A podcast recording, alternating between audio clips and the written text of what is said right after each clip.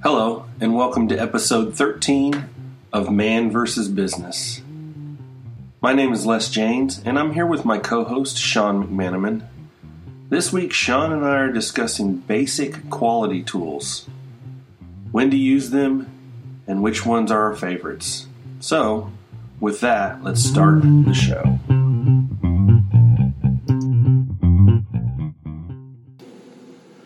So, Sean, uh, welcome both of us back to our episode of uh, Man versus Business. Uh, we've been off for a couple weeks, and there's a reason for that. My buddy up and left me. He um, he moved out to California, so we're going to be doing these podcasts uh, remotely. So we'll be working on our our audio quality uh, as we go through these. So, how are you liking California so far? Well, it feels like I've moved to Seattle because it's been raining for the last week. They, have had a drought for the past four years. You, you I get here and it rains. You, you rains took all rains. the you took all the rain from Dallas with you, but of course it's been raining for you know quite a while here too. So I know, I know, but it's uh, it's good and, and move for the job, move for the job, and. Uh, enjoying things and, and getting plenty of uh, experience to support our discussions. Les. Yeah, so you know you've you've moved into a, another role that kind of helps uh, um, you know fill some of the information we're talking about.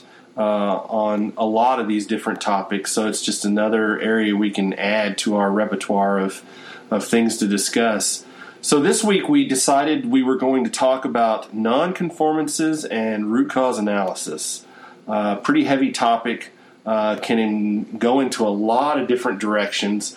Uh, but we're going to start with uh, nonconformances first. So, you know, how do you know something is a nonconformance? Right. How do you know? So the system that you're working under must have some kind of baseline information, mm-hmm. right? So whether you're whether you're and I'll take the example of somebody on the on a shop floor looking at drawings and having to then turn a drawing into some tangible product, or or you're in a, a an office environment where information comes to you, you have to process it and then send it on to the next stage. You you, you have to have some basis, some uh, form and knowledge of what the process is supposed to look like and what your output is supposed to be. Sure, and I think that um, you know in the past, and I'm not sure if this is right or wrong, but in the past. I have broken down nonconformances into at least two different categories. Uh, in the fact that you usually want to focus on nonconformances that are external to your company in, in one aspect, and then nonconformances that are uh, internal to your company. Um, Reason being is that most of the time people will want to address those external nonconformances very quickly. They might do a root cause analysis for every one of those. So I have a tendency to break down those those nonconformances into at least two different categories, if not maybe a couple more. But uh, you know, you've got to have some sort of system in place to to track those. Absolutely, and and and finding them quickly is very important, especially for those external nonconformances, because if it's your customer telling you that you've got a nonconformance, then then it's very costly and could be embarrassing. Yeah, just, just just like the the discussions that we've had in the past, where you know the quality issues where they happen in the in the process time. You know, if it, if it gets to the customer and that nonconformance comes, then it's it is. Uh, something that you want to prevent. So, so looking at those nonconformances internally to prevent external nonconformances is another is another is another leading indicator that we could look at. You know, framing it in that that uh, that metrics conversation we had a while ago. What what do you look at to prevent an end result that is unacceptable? Yeah, because you get wrapped up into. Um, uh, on that side of the situation, you get wrapped up into customer satisfaction. And really, at the end of the day, that is so much more valuable than anything. If you're not solving that part of your business, mm-hmm. customer satisfaction, then you know that's you got a lot more issues. right. And now, I'll tell you, I guess you know, I think what we could do, we could spend a couple hours talking about yeah how to make sure that your customer is satisfied. Sure. But but a quick a quick shot at at what to do. Don't you don't argue with them. No, you talk to them. listen. You talk to them and you listen. You That's listen, true. yes. Actually, I stand corrected. You are right. You listen first. You do Yeah. more listening than talking, but making sure that that you communicate to them that you are listening and you will work to fix that nonconformance quickly. And you better you better do what you say. That's right. Because because if you do that, then you can really gain more than just a customer. You could gain you could gain a, a lifelong stream of work Right, than just the one off just a one off customer. right, and, and your reputation is out there now too. So So, absolutely. so Your, your brand, a lot, a lot of uh, what I've talked about in the recent past is is your brand and how your brand speaks of your company in the market and uh, and and making sure that your brand stays pure um, is very important. I think both financially and for the well being of the employees that you have at the company. right.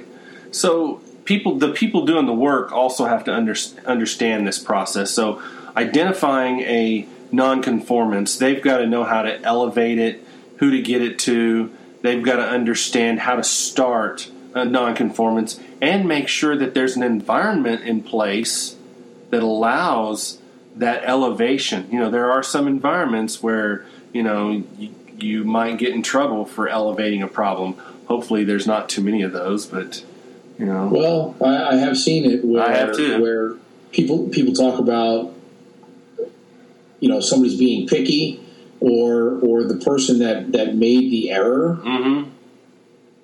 and and you hate to you know I guess trying to be we all try to be very nice to each other and, and some of these words some of these words uh, offend people but you know what if, if if something was done that does not follow that standard that we talked about a little earlier that that foundation that you set well you have to be open to understanding okay it did happen. All right how do we correct it? That that's what i reiterate constantly with the folks that i work with is it's not a matter of there was a problem. It's a matter of understanding how do we fix it and prevent it from happening again. Because if you can eradicate those those errors issues whatever you want to call them as they come well then there should be fewer in the future Right. So I think part of making sure that you've got a good processes in place is one, making sure people can bring things forward and that they have an avenue for bringing bringing it forward.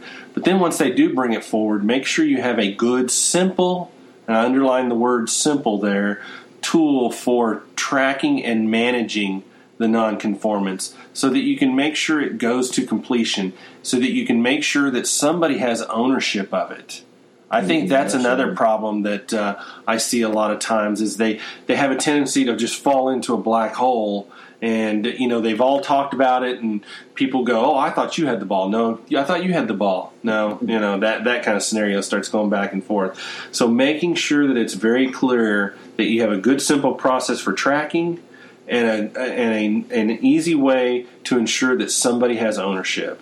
Right and and a quick a quick way of of that ownership taking place and an action plan to fix it in place. Yeah agree. whatever that whatever that nonconformance is. Right. Um, because if if you send out a nonconformance and the job gets held up and nobody no, you know nobody has that ball right. then then uh, you know many people tied to that little activity that, that shouldn't have to be concerned with one little activity all of a sudden now are adversely affected and if you explain it that way to the team that's working on it well then you should have you should have the the attention it needs to make sure that it gets it gets um, addressed quickly Now, I'm assuming that, especially on nonconformances, we're talking about things that need to be fixed.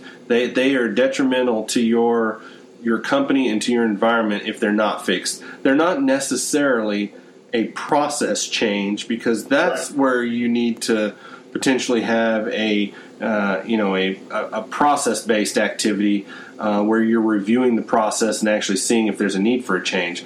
A lot of times in a nonconformance, what we're talking about is there was something wrong on a piece of equipment or something that you sold or a service that was done incorrectly or a um, something that was literally done wrong based on procedures or something like that that's really usually what a nonconformance is is trying to address is those things that are um, detrimentally wrong to your process or product. Right.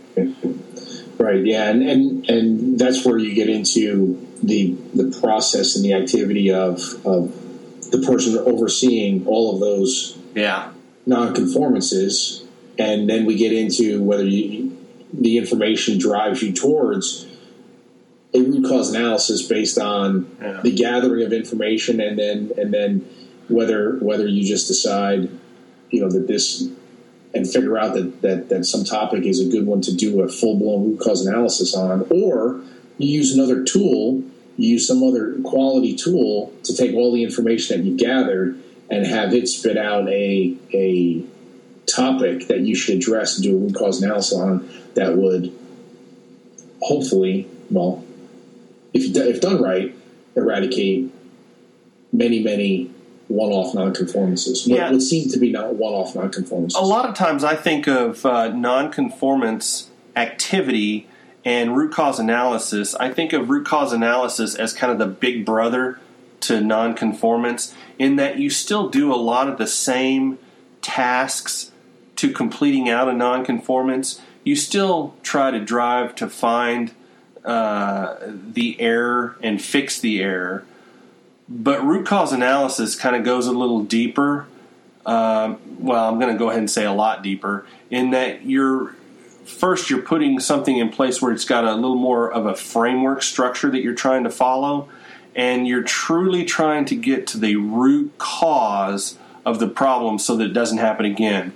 I would say a lot of times on non-conformance fixes, your chances of it happening again are a little higher than Yes. if you truly do a root cause analysis. So a lot of times a non-conformance will be a one-off activity. It may have been an error, may have been a problem, and you've never seen it before. Do you do a root cause analysis on that? I think we both agree, most likely not, unless the, your company maturity is extremely high. You know, so I I think talking a little bit, segueing a little bit into root cause analysis. Root cause analysis has got quite a few more steps to it.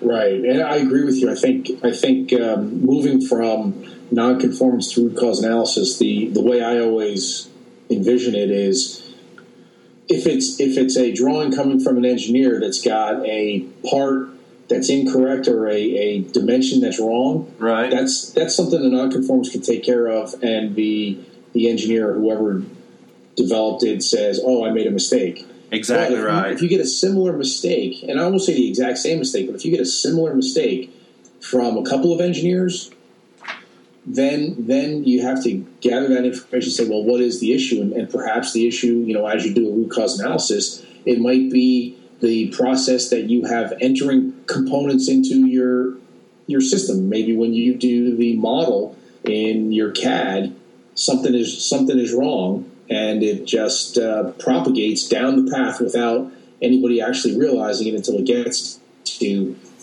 the execution side.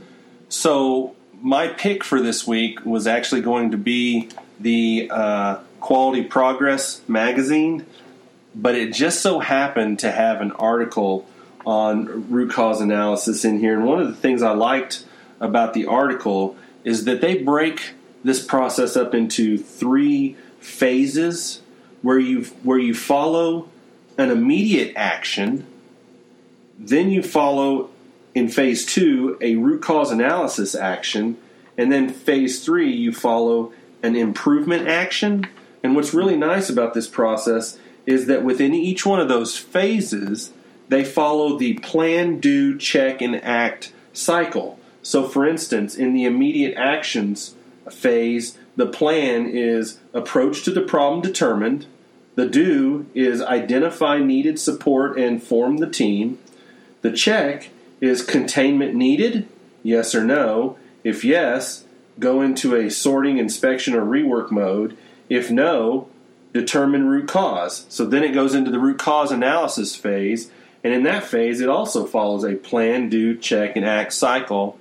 And then, of course, once you perform a full root cause analysis, it goes into your improvement phase, which follows a plan, do, check, and act cycle. I just really, that's a very simplistic layout for people starting out uh, with you know nonconformances and root cause analysis, um, and, and not trying to make something that's so difficult and something that you can actually train others and show them how to how to do it. You know, so I, I really liked that uh, that layout. Yeah, who, who wrote that article? Give him, give him credit in that uh, in that magazine. I wish I hadn't. Oh, here I got it. Actually, I closed it, but I happened to find it this time. Uh, Matthew Barsalou is the, actually the the writer of this article. It's a very good article. Very good article. Uh, So, anyways, sure, that, that's going to be my, the magazine, and that is going to be my my pick for the week. Just a little uh, uh, preview. of- preview. Yeah, a little Oh, preview for the pick. Talk about it again Now- But should you do a full blown root cause analysis every time you have a nonconformance? not for each individual nonconformance. I don't believe I- what we've already talked about, right? I haven't seen it successful.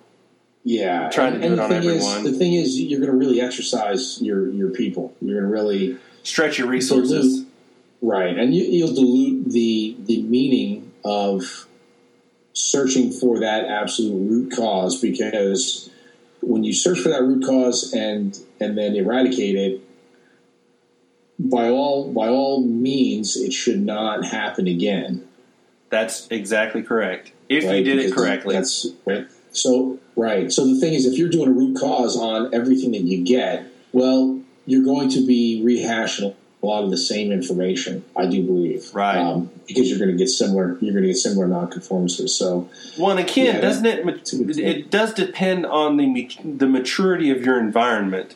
So if you're an extremely uh, quality focused environment, high levels of uh, sigma ratings, you know, top notch, world class.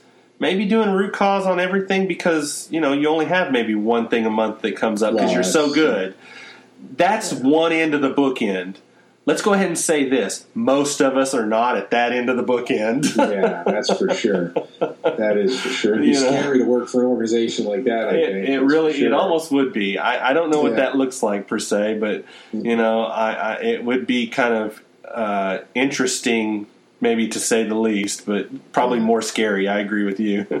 and their levels of conversation on topics would be probably a lot more detailed and higher than you know the the shop floor engineering procurement discussions that uh, that we've that we've had to be involved in over the years. That's for sure. No doubt, no doubt. And now, of course, when you go into these these root cause analysis, you know, keeping it simple as to the tools you use, things such as the five whys, uh, failure modes and effects, uh, fishbone diagrams, all that kind of stuff are tools again. And we've talked about this before, before, but those are tools again in your toolbox that you should be ready to use and put into put into place to use at the appropriate time when you're going through something like this. Um, the other thing that you that you mentioned in here is you know focus on the issue, do not multitask. I think that that is a um, that's a good concept. I'm just not so sure everyone has that luxury. Yes, but I, I understand what you're saying. My, my point in that note that I wrote for the show Uh-huh. was was to really to really focus. If your if your task is to do a root cause analysis, focus on the information that you have. Don't don't deviate into the bushes and say, "Well, I can fix this at the same time," because what I, what what my experience is is that it it makes you miss or, or could potentially make you miss something in the information that you've got in front of you.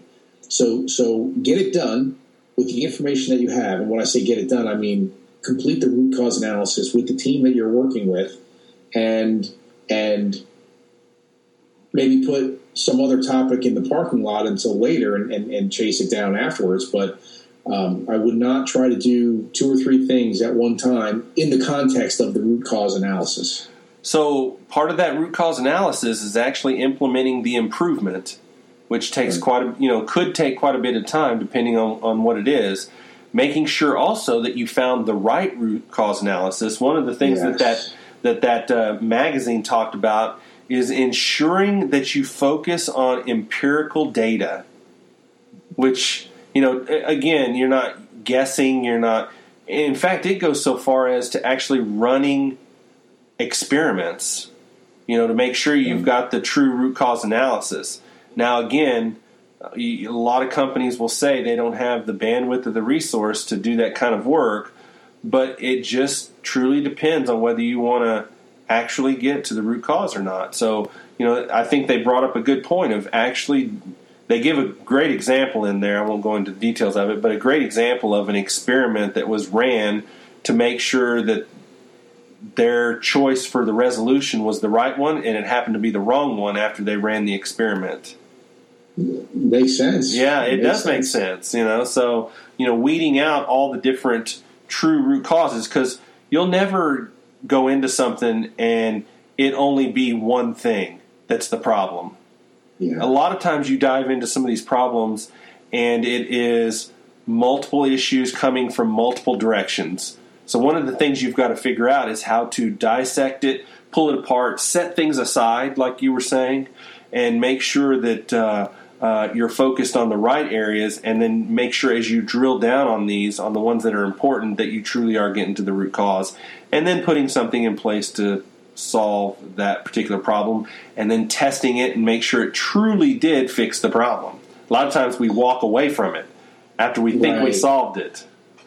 Well, I, and I guess here is a good reason why the order of the actions that you take is is what it is: plan, do, check, act. That's right. So, so the check the check is before the act. That's right. So let's check it, and uh, and and you know you you kind of worry a little bit about that check step where somebody somebody checks it using a a high level high level test, hmm and if it passes that high level test, they move on. Whereas to really get to the bottom of of the issue causing the nonconformance is maybe a couple levels of testing, and then once you once you thoroughly check, then act. Right. And then you have a lot more confidence in acting, and you have a lot more buy-in from the people because they know that it was properly vetted, Right. whatever the task is, whatever the action is. So I think the last thing uh, I wanted to bring up here, you, you make a great comment in one of your notes here, is at the end of the day, there needs to be an adult in the room. I, I love the way you say that. There needs to be somebody in the room that helps to guide, and usually it should be a quality a quality professional, somebody in a quality arena that's been trained uh, that can help guide whether um, you know something should have a root cause analysis done to it, or whether it's something that um, you know needs to just have some simple fixes, some containment done to it. And of course, that's where you get into a lot of your lean initiatives. You know, you don't want to just do root cause just to do root cause. You know, there's got to be some value to it and some uh, uh, uh, some sort of win to it. So at the end of the day, there needs to be an adult in the room. So I love that comment. Yeah, I use it quite often because some, sometimes the way things happen, you, you would think that there are no adults in the room. So Yeah, I would agree. uh, it's it's the nicest way I can put that that sentiment. Yes. Yeah. So uh, why don't we uh, finish up with our, our picks for this week? Uh, what is your pick for this week? All right. Well, I, I kind of went down that that the path of what we're talking about here, and, and I'll just throw out there Autodesk Inventor. Um, I think it is a great tool to to provide you know generate models that you can use. I mean, more so the next step, of course, than than 2D AutoCAD, which a lot of people probably use. I would imagine a lot of people, a lot of companies have gone to Inventor. Um, in the in the business that, that I'm in now, We have. It- We've gone to it- Inventor. it, it works it works great. Um, Inventor, the ease of which it, it works, and the um, the ability to use 3D for interference fits and and uh, uh, separate systems that, that that can be designed and then pulled in pulled in together and you know assembled on the screen and then assembled in real life, and it's uh, it's it's a good tool to use as that foundation, as that baseline information that people work off of and minimize those nonconformances. So my uh, pick, which you all have already gotten a glimpse into, is the uh, Quality Progress magazine. Um, it's a great magazine. Uh, I subscribe to it. It's through ASQ. Um, it's got a lot of good articles in it. Um, there was is it free? Is it free through ASQ? it is free with your subscription. If you're okay. a if you are a uh, ASQ member, you should be getting it either in you know paper form or in uh, you know they do have a digital uh, form that they they send out. I was looking here. Um, there was another article in this magazine that I thought was really good, and I read, and I just now I can't remember what it was. Um, but uh, but it's a it's a good magazine. So if you are in the quality arena, I would strongly encourage it. Uh, reading it. Um, in fact, uh, the article was on because I copied it out to the group. Um, what was it? Oh, I know what it was. It was on ISO 9000 2015 risk. Oh, the really? new uh, part of ISO 9000 that was added, uh, you know, uh, handling how you handle risk, which is very new to the latest version. So I wanted the team to start understanding what risk looks like because preventive actions has been pulled out of ISO 9001 2015. So it's all handled through what they call risk assessment. Oh, I love it. Yeah. So I, and I love talking about risk. Anyway, that, that should be, that's that yeah, that's another topic. show. So yeah. Well, I hope everything is going well in California. Um, I'll, I'll, go ahead and say on air that I miss you. So uh, believe me, I miss Texas. Um, so hopefully you'll be back in town soon. That don't uh, that don't live in Texas or California or the United States. Uh, there's there's plenty to do and a lot of fun in in all the states that we have. That's for sure. I've well, been in many of them. So well, we'll pick these up and start doing them uh, every week again, and and uh, we will start working on our next topic. So you have a good week, and we will talk to you later.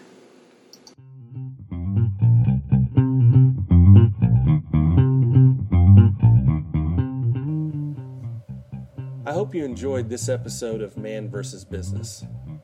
Please note that neither Sean nor myself are business consultants. We just have a strong passion for discussing all things business. Please remember to visit sigmatree.co to see our other podcasts, our business ventures, and our blog. And also, you can drop us a line on the message page from there. Again, thank you and enjoy your week.